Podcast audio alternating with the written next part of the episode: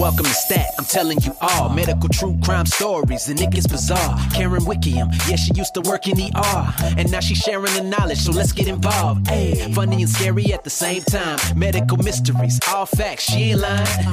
so tune in to Stat if you dare, cause crazy things can happen anytime, anywhere.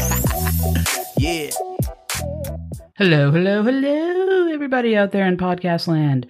This is Stat, Shocking Traumas and Treatments, and I am your host, Karen Wickiam, coming to you from beautiful Toronto, Ontario, Canada. And I'm not alone. It's me, Mary. It's me, Mary. I'm not feeling so merry Quite right con- now. She's feeling quite contrary. and my thoughts are really scary. oh, we're doing a whole rhyme. Yeah. Um, it's about time. okay. It is about time to finish this final Dale Cavaness episode. I I think I did my last recording of this was sometime in November. Yeah, December was a little a little bit crazy for us and everything. So So sorry about that, you guys. I don't know if you remember anything from that episode. Feel free to go back and re-listen to it. a brief recap. He's a piece of shit. yeah, He's, he's, a psycho psycho doctor. He's a narcissist, you know. Yeah. Dale. Cavern ass. oh, good one. Yeah. Zing. Zing bazinga. Um, okay. I'm gonna try not to do this stream of consciousness stuff like I usually do. Like whatever pops into my head, I say, like what I'm doing right now. Okay. Dale Cavaness. Let's talk about let's talk about Dale, Cavaness. Okay, I did it again. Oops, I did it. ag- Okay, guys, I'm so sorry. I guess I'm just like so wound up. Dave Cavernass. Here we go. We last left off with Dale kicking Marion out of his office, refusing to support his family. He cried poor and that he was broke, but he actually was those things. But the thing is, it's through no, it's all his fault that he did it, and he didn't think or care about anybody else in his life. It was all for Dale. Let's just keep a little bit aside for the family. Eh. He made no you know, um, he had no qualms in saying, "I don't want, I don't like, I don't like my kids. I don't like my wife. Everybody embarrasses me. Fuck them all." Yeah. So he had blown hundreds of thousands of dollars on bad investments and reckless spending, property, stock market, farming, partying, cars, gambling, and um, he was committing health insurance fraud on top of that. And he was constantly borrowing money from his wealthy friends that he would never pay back. But none of that's his fault, of course. Mm-mm, no. Remember Marilyn? His office manager forever? hmm She'd finally had enough and she quit. By the time that she quit and he rehired her or begged her to come back, she was probably making like $750,000 an hour because he kept paying her more to come back. Ay, ay, ay. Okay, so um, he hired a young man by the name of Eddie Miller, who was he was perfect for the job because he had a certificate of public health management, and you know he was you know set and ready to go. However, Marilyn spent the last three weeks of her employment training Eddie. So can you imagine? Office manager needs to spend three weeks training the other guy because it's such a fucked up mess. Eddie was the perfect target for Dale's cruelty. So I'm just going to tell you a little bit about Eddie so you can understand what a scumbag Cavaness was.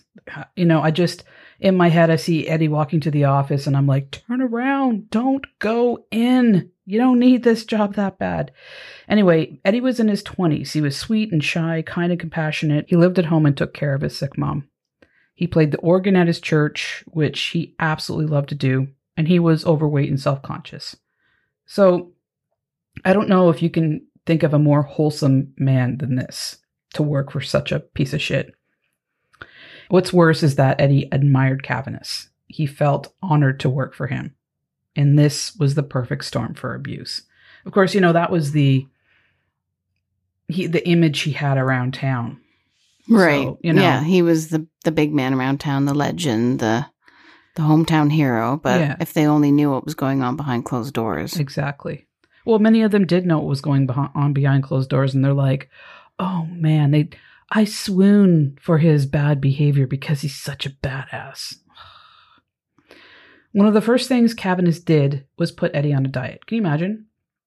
Guy's overweight, you're fat, you're going on a diet, and how he helped him put him on a diet was with um, amphetamines, which was basically what was in diet pills at the time. So Right, many yeah. people became speed freaks, yeah, you know, um, unintentionally to lose weight. There, I don't know if you remember the song "Mother's Little Helper" by the Rolling Stones, and there's a book called "I'm Dancing as Fast as I Can." This is right. Yeah, I think I remember that one. Yeah, I these- remember the book. the drugs that were given to women to calm down and to lose weight. It was a combo of amphetamines and benzos. It absolutely and you're down. you're up and you're down exactly or you know basically it was uh eight ball light an eight ball is heroin and coke mixed together you don't want to be too up you don't want to be too down you want to be nice in the middle hmm so i mean you had a whole What was it like? Valium was the main. val yeah, Yeah. yeah yeah or you know you had a whole um generation of of addicts that didn't realize what they were taking you know oh the woman's upset she's hysterical so we got to calm her the fuck down she's fat she needs to lose weight i mean it's just you know absolute bullshit so let's let's move on so anyway poor eddie uh, was was uh um you know basically told you want to work here you need to lose some weight and he was given benzo he was given uh, amphetamines and he actually asked Dale to take him off of them. And Dale's like, Well, if you're going to eat yourself to death, no, I'm not. And then Eddie realized he was really hooked on these things and he slowly took himself off them. So Dale was just like, Absolutely not. I don't want a fat person. And so it was nothing about Eddie and his health. It was about Cavaness. Yeah, how it reflected on him. Yeah. So Marilyn taught Eddie how to do the books properly. She told Cavaness not to get involved.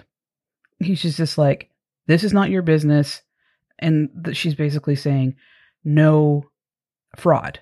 I'm going to teach you how to not do fraud and don't listen to him. So things went well for the first couple of years, you know, with some blips here and there. And because he idolized Cavaness, you know, he had a blind eye to many things, but it slowly deteriorated. Eddie did a great job. And that kind of bothered, no, it did bother Dale because he couldn't push him in the direction of, of fraud. And the things that he slowly start to see was that Cavaness spent more money than he earned, you know, obviously, but now Eddie saw it. Um, and he was reckless with his spending and like i said all the things that put him into debt. And eddie's like wait a minute you have like $200000 coming in a year. This is in the 19 late 1960s early 70s what the hell? This should not be the case. Hmm Yeah, that was a lot of money back then. oh yeah. Um and then he would hear him on these brutal screaming matches uh, with people that he owed money to. He would just be like i'll kill you. I'll hunt you down. And like, just these screaming matches Eddie witnessed terrible abuse to some of his patients. So for some of the patients, he was that kind and caring, loving doctor, at least appeared that way. And for others, he was absolutely horrible. He would humiliate them. And all his bad behavior was quote unquote a joke. And it wasn't his fault that people couldn't take a joke, you know, and he'd get mad when they didn't get it or called them out.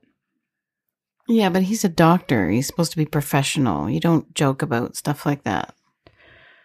No. Anyway, um Eddie didn't like his his jokes. He thought they were cruel. They made Eddie uncomfortable and anxious. He had a very kind heart and didn't like seeing people getting hurt, especially from someone in a position of trust. I mean, Mm, they yeah, trusted him with one. their their lives. And he would prey on the undereducated and poor because they wouldn't really know better. Not their fault. I mean, the Yeah, poverty and he should know better. Oh well, yeah, exactly. So he would do horrible things to his patients and then he would brag about it. I mean, he he bragged to anybody who would listen to him. And, you know, like I said, most of his patients blindly followed him and took everything he said literally. I'm going to give you an example right here and it comes from the the book Murder in Little Egypt. So, I'm going to tell you I'm going to read a quote directly from there, okay? Quote A widower in his late 60s explained that every time he walked in front of his TV set, it changed channels. The man wondered whether he was electrically charged, a human remote control unit, and asked the doctor to check him out. Dr. Cavaness obliged, running all sorts of tests like an ECG, blood work, so on, and pronounced the patient as non electric conductive. But the old fellow persisted. His TV set still changed channels, he said, every time he walked past it. He had to sit dead still to get through an entire program. This is what Dale said quote, I'll cure him this time. Set up another appointment. If this guy wants a diagnosis, he'll sure get one. Dr. Cavaness ushered the man into the examination room and told him to take off his clothes. And he said this I want you buck naked. And then he called out for someone to bring him in a light bulb. And he said, Make it 100 watt. We want to be able to pick up any current. Dr. Cavaness told the man to bend over. Oh, God, no. He stuck the end of the light bulb into his rectum, twisting it around. Then he said this It lights up all right. I'll tell you what, you're a regular electrical conduit.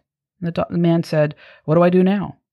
And then Dale said, There's only one thing you can do. Every time you watch TV, you got to wrap up your feet in aluminum foil. That's the only way you'll be non conductive. That's like sexual assault, basically.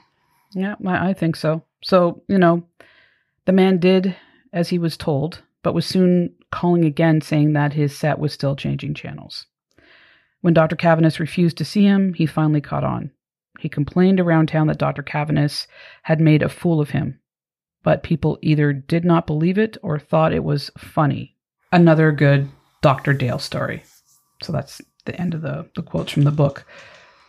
Yeah, so like you said before, ba- he basically like sodomized the guy with a light bulb. that's exactly what he did.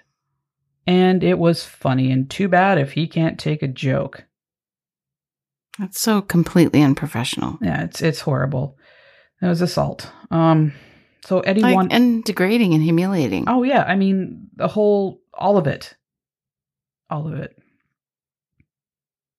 And you know he was telling everybody about it. I,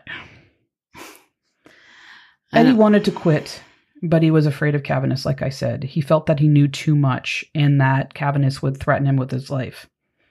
E- so Eddie either witnessed or was told by Dale about the victimization and cruelty of his patients.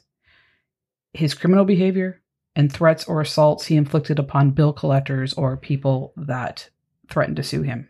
Here's another example about how he threatened a bill collector. He went to the house of one man, a bill collector, like I said. At night, he was plastered. He knocked on the door. His wife answered. He said to his wife, Go get your husband. Husband comes downstairs in his pajamas, points a gun at his head, and said, Come with me. Takes him into his car, drives him off into the middle of nowhere, dumps him off, and says, Don't bug me anymore. Don't come after me anymore, because the next time I'll kill you. So, you know, So he basically, a, a, uh, you know, a, a, in a drunken stupor, rage, whatever, abducts this guy at gunpoint, at gunpoint, kidnaps him basically, Mhm. threatens him, Mhm. and then leaves him in the middle of nowhere. Yeah, and then the guy doesn't bug him anymore. Eddie also knew of all the women that Dale slept with. It wasn't just he had a mistress in Martha. He was sleeping with nurses and patients, female patients. Hmm They would continue to have him as their doctor even after the affairs. So don't so like right there there's a lot of uh, gaslighting and threats and you name it going on. hmm Completely unprofessional. Oh, and, yeah. uh, sexual abuse of a client. Yeah. Clients. Uh, yeah, and by like I said, by 1966, he was a full-blown, unpredictable, violent alcoholic, and he drank anywhere and everywhere. So Eddie knew that he had thermoses of vodka stashed everywhere. Two or three in the car, two or three around the office, two or three around the hospital, thermoses of vodka. And he'd be sipping at them all the time. And he even the, the staff of the hospital knew to have a special oxygen tank set up just for him because he'd come into work wasted or hungover and then he would have an os- oxygen mask on him the whole time that he operated and throughout this time It's kind of unusual, isn't it? Would oh, that well be? yeah but they hmm. complied they complied they knew he was hungover or drunk and he's like look i need some oxygen and he would drop his drawers anywhere and say to a nurse, Give me a B12 shot. And he had a pocket full of amphetamines everywhere he went. So he was drinking, popping am- amphetamines or hungover, you name it, but he was jittery and out of control. And people just put up with it. Oh, that's Dr. Dale. B12 shots. What does that do? It's like a liver protector. It helps, you know, your liver oh, screwed. okay, so okay. So because he was drinking so much. Yeah, Gotcha. yeah. Okay. and it will perk you up a little bit. You know, some people are B12 def- um, deficient, so you know they go to the doctor and get some shots and Mm. you know that kind of thing. Mhm. So I can't believe the man was performing surgery. Yeah. Like, Mhm. uh, oh boy. by 1967, his financial situation went from ruin to absolute dire. He and, and Eddie had been working magic by trying to keep their head above water, and he was exhausted. It was constant, you know, trying to perform magic tricks to keep Oh, the stress levels would have been. Oh yeah, flipping Insane. one bill to this bill and putting off this and you know all this kind of stuff that just like you know playing with the books and he he, he did it legally so it made it even harder uh, and he would try to talk to Dale about it and Dale would be like no that's your fucking job I don't want to hear about it unless it came down to committing fraud or trying to you know suck more money out that that wasn't there and he even told Eddie cut off Marion entirely don't give any more money to her. Don't give any more money to the kids. Not that he was paying for the kids, but the one thing that was set up was a, a grocery account. So she could go to the store, get groceries, and then it would be paid off, you know, at the end of the month kind of thing. And Eddie was like, I, I can't do that. So he was actually the only thing that you might consider, well, it wasn't even illegal. He was he was taking funds, hiding it from Dale, and he kept paying off this um making sure that she had you know this grocery store to go, go go to to get food for her kids and some money for her to have over and above everything else. So if it wasn't for Eddie, you know, they'd be completely screwed. So finally Eddie worked up the nerve to quit. And just like you um expected, Dale said, "No. You're not quitting. You're not leaving, and I will ruin your life if you even try. I will get you evicted from your home. I will have your mother living on the streets, and I will hunt you down. So Eddie's like, fuck. Just like, oh, he probably said, oh no. he went and said, fuck. A piece of shit. But yeah, he, so he was terrified. He was like, see, I knew I couldn't do this. But he kept trying. He tried a few more times and he got the same results from um, Dale. But eventually he just said, that's an amount and got hired at a, another doctor's office. And what did Dale do? He called up that doctor and said, I demand you to fire this guy. and It's he like a jealous lover. You can't go out with anybody else. but just like uh, instead of like just bad mouthing him, he's like, and you, I demand you to fire him because he was so used to just doing whatever he wanted. Getting wanted. what you want, yeah. So this doctor is like, no, I'm not firing him, you know. Um, and uh, he was also writing like death threats and violent notes and going to Eddie's house and putting them through the mail slot. This guy's such a psycho. Talk about your little temper tantrum because you can't have your way. Only this is a Mm. grown man with a gun. Yeah, and drunk And most of the time. and um and on amphetamines And yeah, unstable. with an entire town that is backing him. Yeah, frightening. okay, February 1970, the house that Mary and the boys lived in burned to the ground. They lost everything. And they believed that it was three and a half year old Patrick that set the house on fire. He had been um, seen with matches lighting things on fire. And he was home alone with a babysitter. She said to the babysitter, Look, this is what he'll do. Don't um, have him out of your sight. And I guess he did. And the house burned to the ground. Mm. Now they had no money and no home. And Dale offered no help and showed no interest.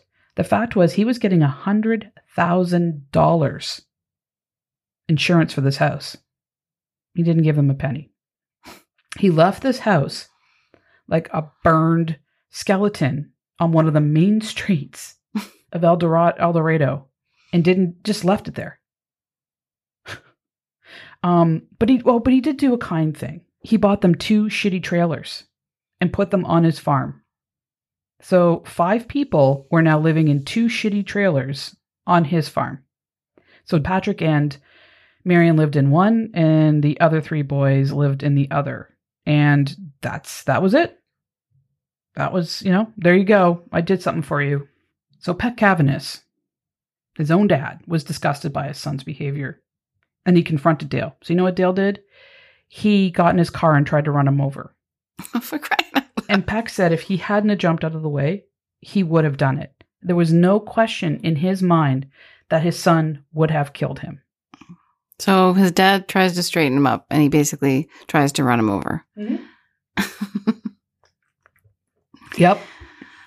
Oh my goodness. Sorry, I was just taking a drink of Gatorade there.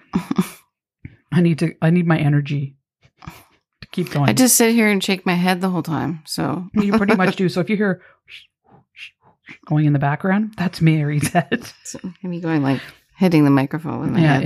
yeah. Don't, don't. So it was a matter of time before Dale was going to kill someone. And he did. On the evening of April 8th, 1971, he killed 29 year old Daniel McCloskey and his 10 month old daughter, Deidre, and seriously injured the baby's mom. He was absolutely drunk, like practically blackout drunk. And he was trying to pass someone on this this small road and then there was a car coming in on oncoming traffic. He had to whip back in, so he didn't, you know, have a head-on uh, colli- collision, and he bumped a car doing it. Then he decided he wanted to pass again, and this time he smashed into the McCloskeys' car and killed them. When the police arrived, they found that he had a bottle of whiskey that was three quarters empty sitting in the seat beside him. He was taken to the hospital to see if he was okay. He was fine. He had a couple of cuts and, and bruises. And he was so drunk that he couldn't sign the hospital documents. Of course, the drunk never gets hurt, right? Yeah. So What was his blood alcohol? Oh, his blood alcohol was 0.24. And Jesus. but this was taken two and a half hours after he got to the hospital. So you know it would have been much higher. So basically, that means that 24% of his blood volume is Yeah. alcohol. And I'm sure it was pushing, you know, 0.3 before, you know, they waited so long to do his blood work. He was charged with two counts of reckless homicide and he could be facing jail time. The the accident made it to the papers, and the citizens of Saline County were stunned. Cavaness and Marion were inundated with phone calls offering support and outrage over the charges. They were reassuring dear Dr. Cavaness that they would always be loyal to him, that he would always be their doctor. And Marion was so angry. She couldn't believe that, like, what would it take for these people to see him for what he really was? Mm. He killed two people, put a mother into a coma, absolutely wrecked. And they're like, that's not fair. Couldn't possibly have done that. Oh, no, no, no. He did it, but he didn't mean to. I mean, he was drunk. He would normally behave that way. In 1974, after years of the case being tied up in court, the final verdict was two years probation and a $1,000 fine, which he didn't pay. That's just such a slap in the face. Yeah. So he literally got away with murder. Um the the mom pursued um legal action. Obviously didn't go anywhere with the court. Then she did a civil suit and settled for a hundred thousand bucks. And which, you know, Jesus like that uh, that makes me sick. That you know, that's uh, you can't put a price on my my husband No. and daughter, but what what was she left with hospital bills and anyway, um so Marion couldn't stand living in El Dorado any longer and her boys were suffering living in two trailers on a on a farm with their father having access to them even more and being absolutely verbally and physically abusive with them. And she just was like I, we need to get out of here. So she reached out to her brother who helped her find a lovely farmhouse to to live in to rent. And it was in a suburban neighborhood of St. Louis. The schools were good and she she found a good job as um uh, a clinical instructor at a nursing school. And it looked like it was really moving forward. She was getting away from under his his thumb. Run, And that there was- run, girl, run. Yeah, and that uh, you know there was sunshine ahead. Get the heck out of Dodge. Or, Yeah. or in this case, El Dorado. That's right. run. So, um, so other than Patrick, who was you know quite young still at the time, the boys didn't want to leave, even though it was terrible there, and their father was horrific. That was their town. That's where they grew up. That's where they were going to school, and it's this trauma bond. Even though he's an abusive piece of shit, they're hoping that one day that he'll you know be kind to them. So they wanted to finish school in El Dorado. Um, Sean didn't want to leave his father, and none of the boys wanted to move away from their grandparents. So just to be an asshole, he made it difficult for her to take the boys. He wanted nothing to do with them, but now he's like, I want, I want, um, I want Sean and Patrick, and you can have Mark and Kevin. She's like, no way.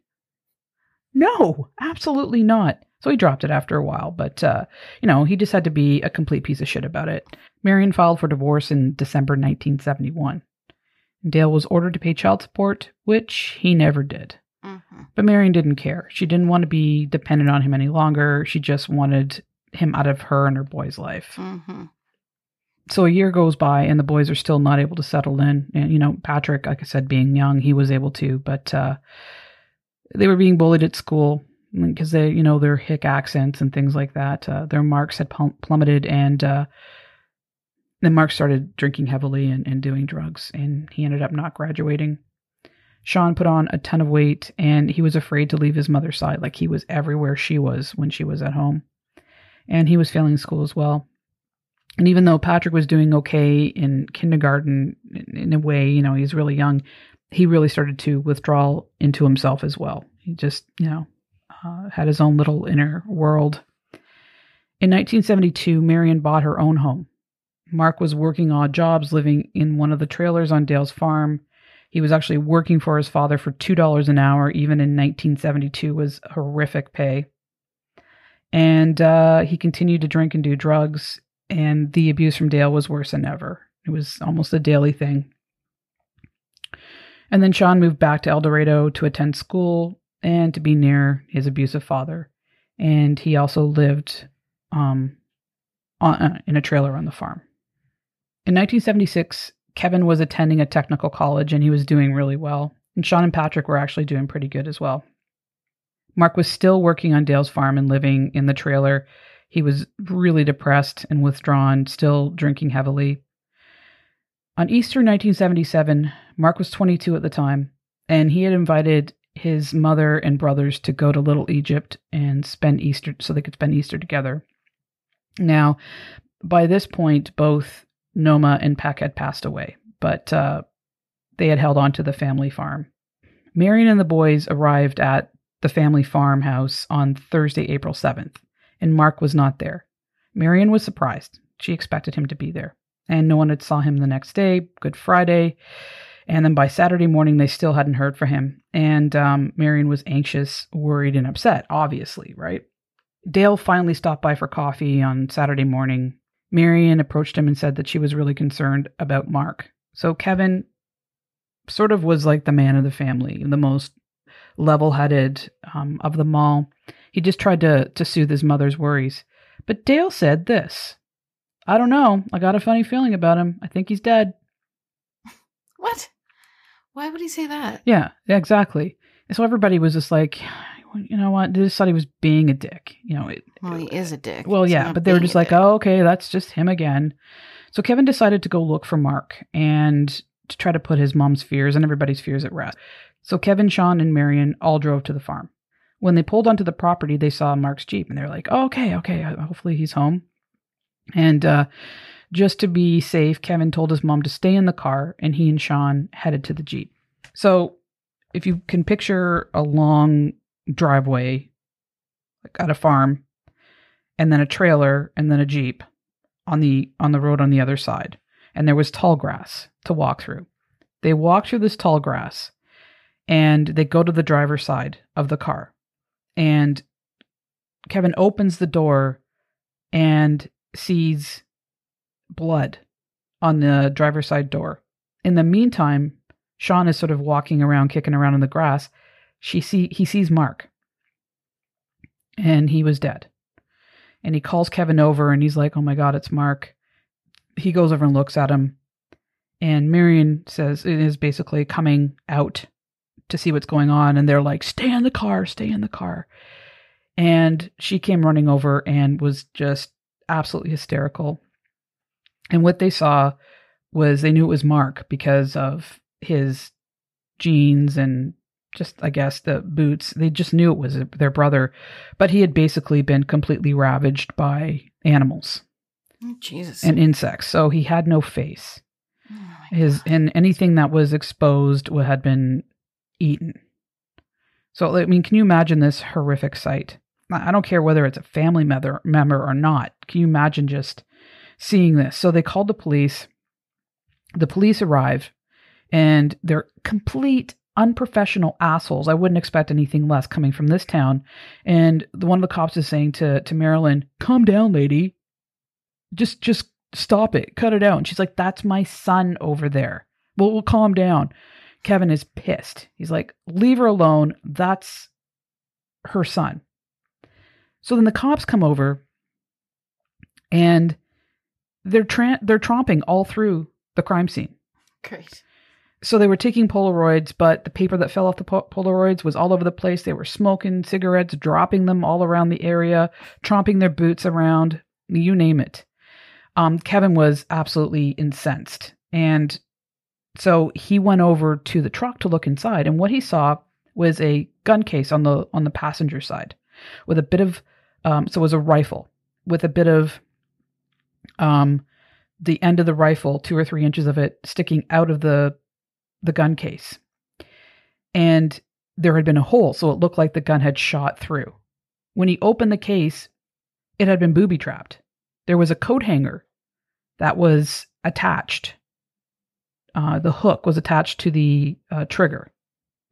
And the whole setup, you know, the, the way that there was a, a shirt, it was sort of hanging out, out of the door, sort of, and just basically was set up. I, I don't know exactly how it would work, but basically it was a booby trap. Um, the coroner and Detective Jack Nolan arrived to the scene because obviously it was more than the uh, local yokels could handle.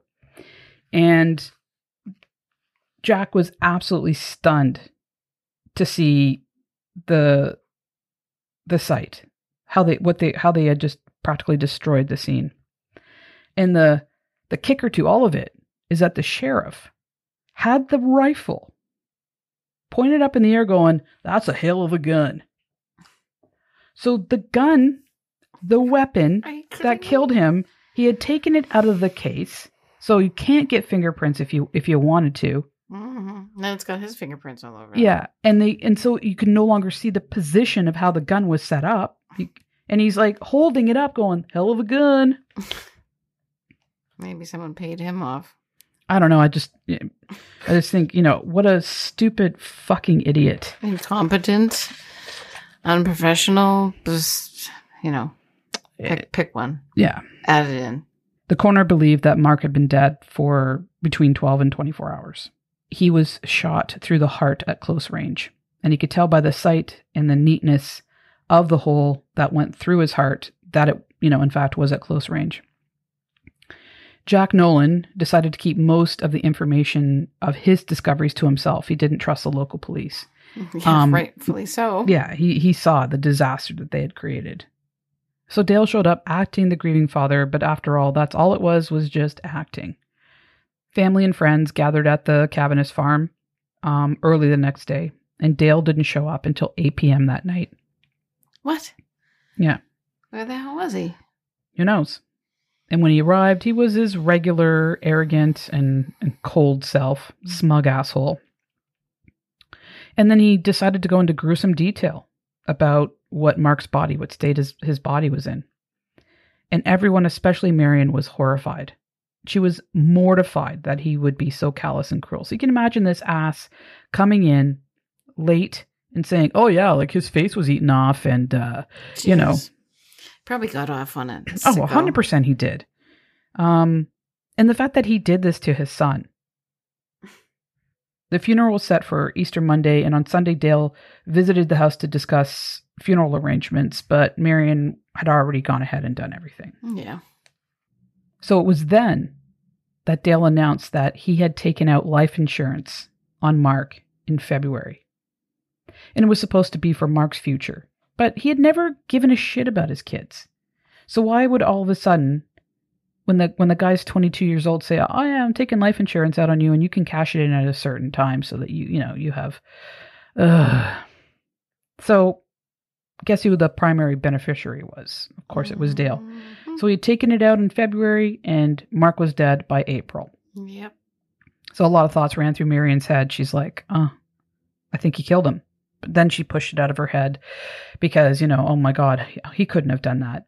And the thing is, Dale was saying that he wanted to kill his kids all the time, but it was also for always for embarrassing him.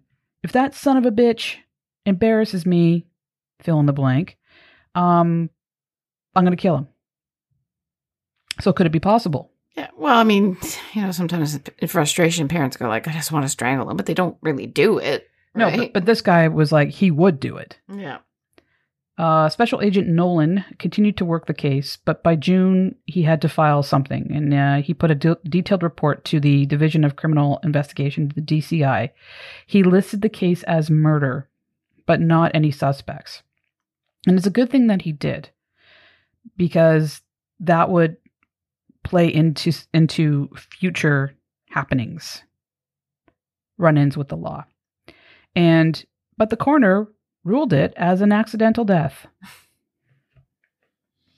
Buddy, buddy, doctor, coroner, buddy, buddy, Yeah.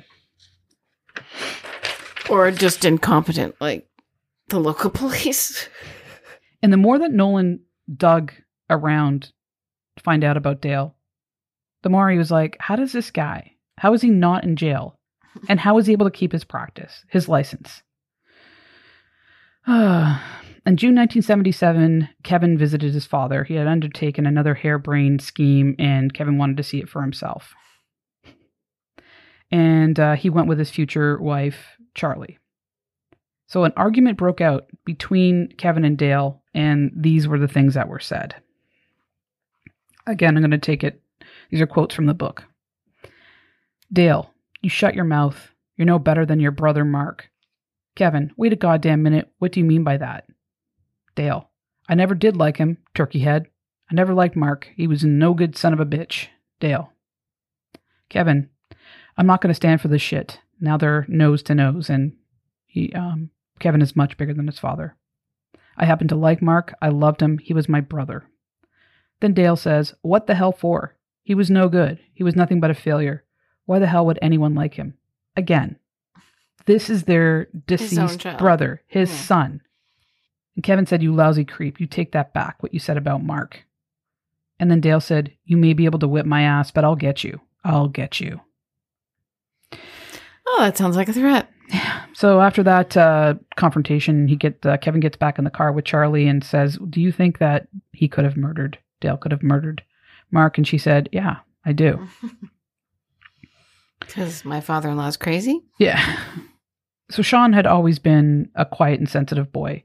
He had compassion and empathy, and he felt everything deeply. And he suffered from anxiety since he was really young. So he started drinking heavily, and he had a, a serious uh, problem at 16 and was a full blown alcoholic at 20. Mm. In 1982, Kevin and Charlie were married and they both had really good jobs. She was a nurse and he was an engineer.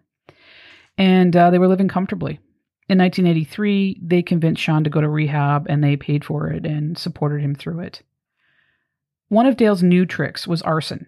He had burned down one of the trailers on the farm for insurance and apparently he got $80,000. That's what he told Kevin, which makes me think, hmm, was it Patrick that burned down the house? Or did Dale have something to do with it? Because he was also doing it to cars and Or did he encourage his son to do it? Yeah, I mean there was a lot of different Or things that the habit from his dad. Yeah. of of his that were started to burn. He was lighting things on fires, like cars and stuff like that. He was also involved in a drug ring. He was supplying morphine to drug dealers for a nice, tidy profit. So the dealers in uh, Dale were eventually arrested, and Dale was let go unscathed, while the others served time. And of course, this scheme, the worst of it all, was involving life insurance. He convinced Kevin and Sean to let him take life insurance out of them for their future. And he was the primary be- beneficiary Of if they were to die. So for a while, Sean had been doing better after he completed the treatment program. And as far as Marion went, she was getting married to a lovely man by the name of Les Green. And he was a president of his own ad agency. He had lost his wife to cancer. He had one adult son. And he welcomed Marion's children and had no problem with Patrick, who was the only child still living with them. So he was he was a really good guy. Sounds like she was able to settle in with a, a nice nice man. Yeah, the starter husband didn't work out, that's for sure. Yeah. So they they were married. yeah. So they were married on on June 1984. On December 8th, 1984, which was a Saturday, Sean had gone to dinner to Kevin and Charlie's house. And they had a nice quiet evening. He stayed overnight. And uh, they left with saying we're going to meet again or hang out again to talk about, you know, Christmas plans. On Monday, December 10th evening, Dale called Kevin to ask if he had heard from Sean. And Sean um, didn't have a phone. In fact, he was living in squalor. His place was a wreck. He had no heat. He had no electricity. He was warming the place with um like a a Coleman stove. Jeez, that's dangerous. Yeah, and there were, you know, and and he had been he had started drinking heavily again. So Dale told Kevin that he wanted to to talk to to Sean. So Kevin and Charlie stopped by his apartment that night, and Sean didn't answer the door, so they left a note for him to uh, call Dale. On Wednesday the twelfth, Sean did call Kevin, and he relayed the message to him about Dale. On December 13th, the Thursday, at around 10:30, the phone rang. It was the police, and they told Kevin that they had found Sean dead. He was shot in the head. His body had been found in a remote area, and um, so he had been shot actually twice in the head. Obviously, Kevin was devastated, and the police asked him and Charlie to go see them at the station, and they met with David Barron of the St. Louis Police Department. During the conversation, it came out that this was Kevin's second brother to be shot and killed. As you know, because at right. that Yeah, like at this point, Kevin's now lost two of his brothers to murder or to gunshots. to gunshots. So Barron was like, hmm, Hmm. what is Yeah. that about? And he wanted to know more about the details of Mark's murder. And then, you know, because he believed he was murdered, n- not a suicide. So they gave um, him Detective Jack Nolan's name. And remember, Nolan was like, this is a murder for sure. Right. So Barron got a hold of Nolan and told him what had been going on. So this is what the coroner's report said. He had two gunshot wounds, and either one of them would have been fatal. One shot entered the back of his head, and the other entered the side of his head behind his right ear. And it was estimated that that shot was from 18 to 24 inches away from his head. And his blood alcohol level was 0.26. So it was uh, really high. That's a very close range. 18 to 24 inches. But in the same token, if you're going to shoot yourself, that's a long way.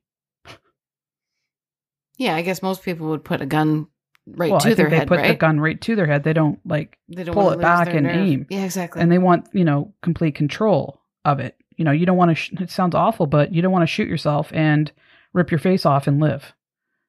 You know, yeah, I mean, I don't- use a gun. it's, it's, it is So what it is. Ding, ding, ding. Suspicious red flag. So Marion is just uh, absolutely beside herself, distraught. Um, Yeah. and they told Dale, and he showed absolutely no emotion.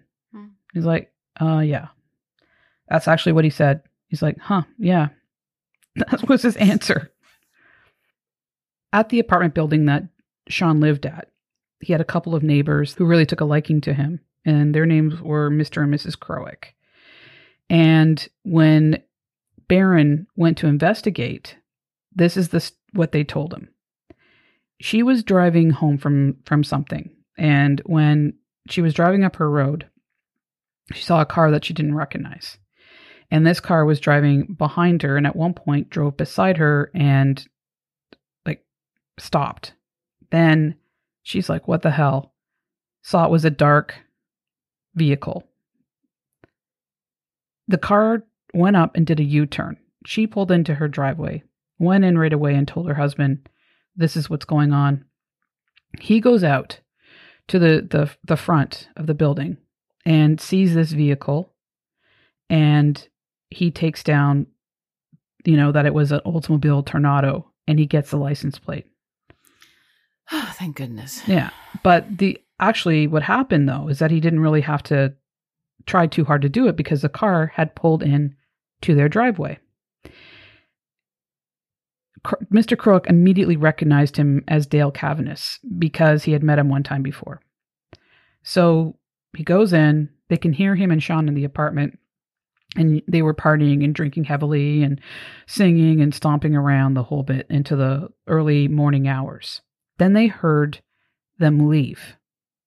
After that, Barron took the plate number and looked it up, and in fact, it was Dale Cavaness.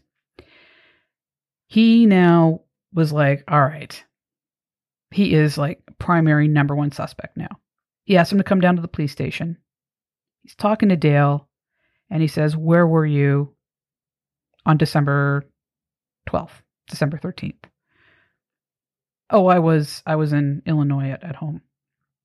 When was the last time you saw Sean? Uh, it must have been a month ago. So he was busted. A hundred percent busted that he was lying. And Barron was like, All right, got you, you son of a bitch. But they had to let him go because they had no, you know, real evidence to prove it was him, but they knew it was him. Yeah, but they're bu- he's building a case because this guy's actually a competent individual and knows how to police. Yeah. Yeah. And, and so was Nolan, but he could only, you know, take it so far, right? Mm-hmm. So Nolan was like, yeah, it, it's him. And he likely car- uh, killed Mark as well. And with him and Nolan working together, like for sure, this is the guy. He did it. On Saturday, December 15th, Kevin, Charlie, and Dale and a few friends all went out for dinner. And they were, you know, speaking fondly and reminiscing about Sean, all except Dale. And he was getting pissed off. And all of a sudden, he um, interrupted everybody and said this quote, Now, wait a minute. Let's not make Sean into something he was not.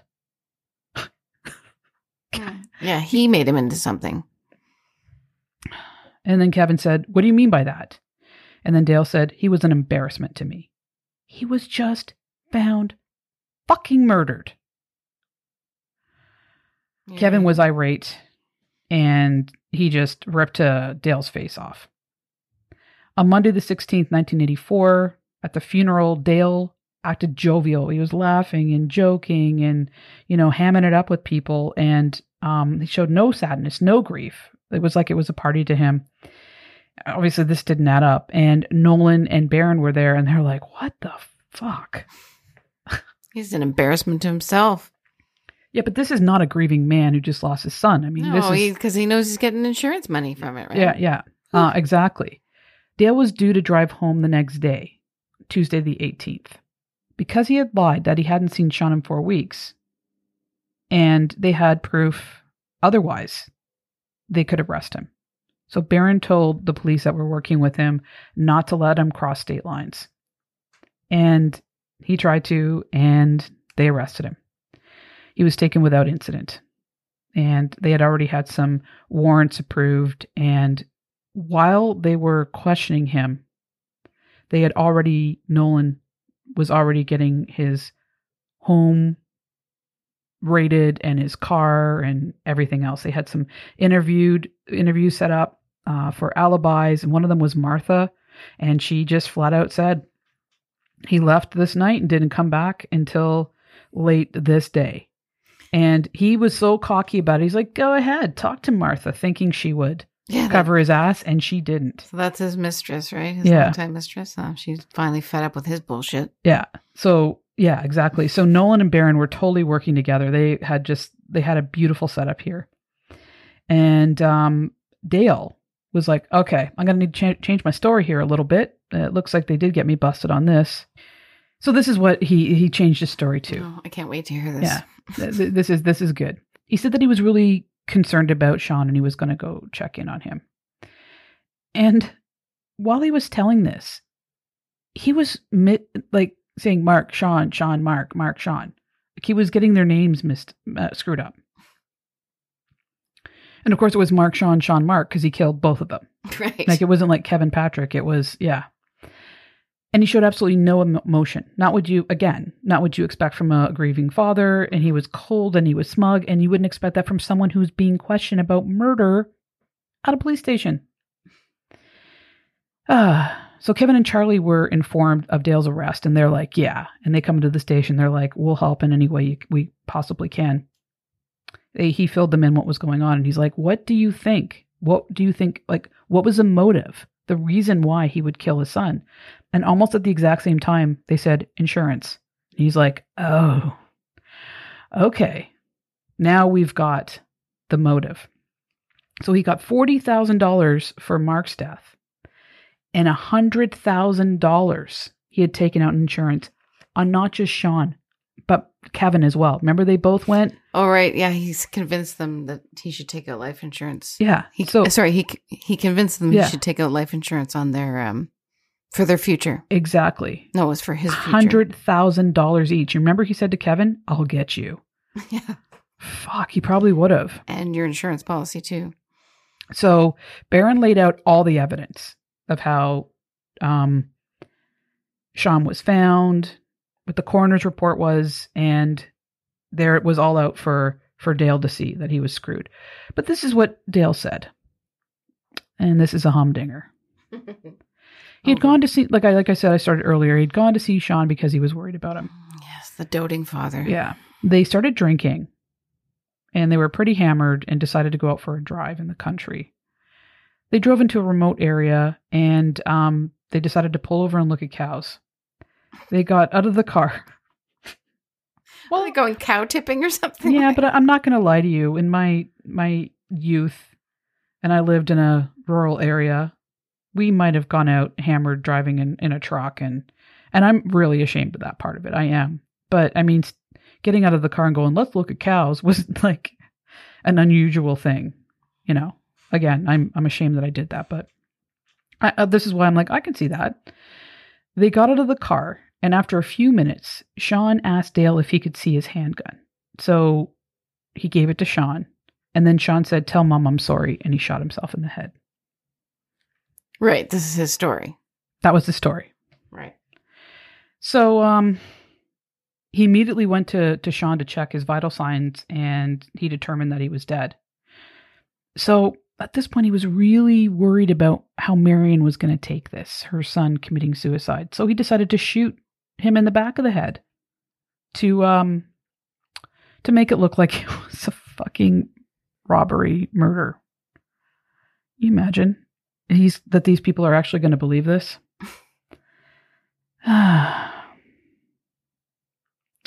so, Barron asked him to show exactly how it was done. Like you were standing where, he was standing where, what gun, Yeah, yeah. car, the whole bit. And of course, it did not add up at all. And there's no way in a million years that this was a suicide. It was a homicide. And would would it be uncommon for somebody who is committing suicide to do it in front of somebody else? Like that's not as common, right? No, you don't just say, "Hey, Dad, let me have your gun." Tell Mom I'm sorry. Bam. Yeah. Like, No, but I mean, just in general, when people commit suicide, they're usually found afterwards, right? well, yeah, and I mean, because they're they're they're, they're what the people that. I think the people that are really distraught and really want to end everything do it alone because they don't want to upset family and they don't want to be stopped, you know. right. They don't want to burden anybody or anything, Yeah. right? and they just they just want to do it quietly or however they decide. Yeah. Okay. So the medical examiner the coroner had the task of disproving dale's story and he did. Easily, I'm sure. oh yeah for sure. So dale's arrest was all over the news. It even went national. Meanwhile in el dorado its citizens were outraged that dale that dale was charged with the murder of his sons well, actually, he wasn't charged for the murder of Mark. They couldn't really prove it, but he was charged with the murder of of Sean. And they supported him 100%. They even put together a fundraiser to help him pay Oh for his legal bills. M- most of the people. people that donated could barely pay their own bills. But yet they were, you know, giving what they didn't have. And they sent out all these letters speaking on behalf of his character, that he was a generous, caring hometown hero who cared deeply about people. So they sent these off, hoping that, you know, they'll let him out.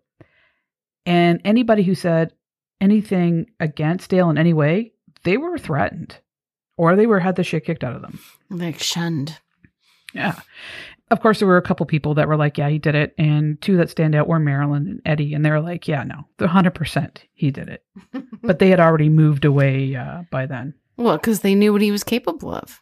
100%. Oh, and they also knew his financial situation, right? I Well- mean, they both knew. They knew everything. Right? They knew what his character, they knew what he was all about. So his trial started on July 8th, 1985. And on July 13th, the prosecution had um, mistakenly entered evidence to the jury and a mistrial was called. Oh. Yeah. A new trial was set to begin on November 14th, 1985. November 19th was the last day of the trial and closing arguments.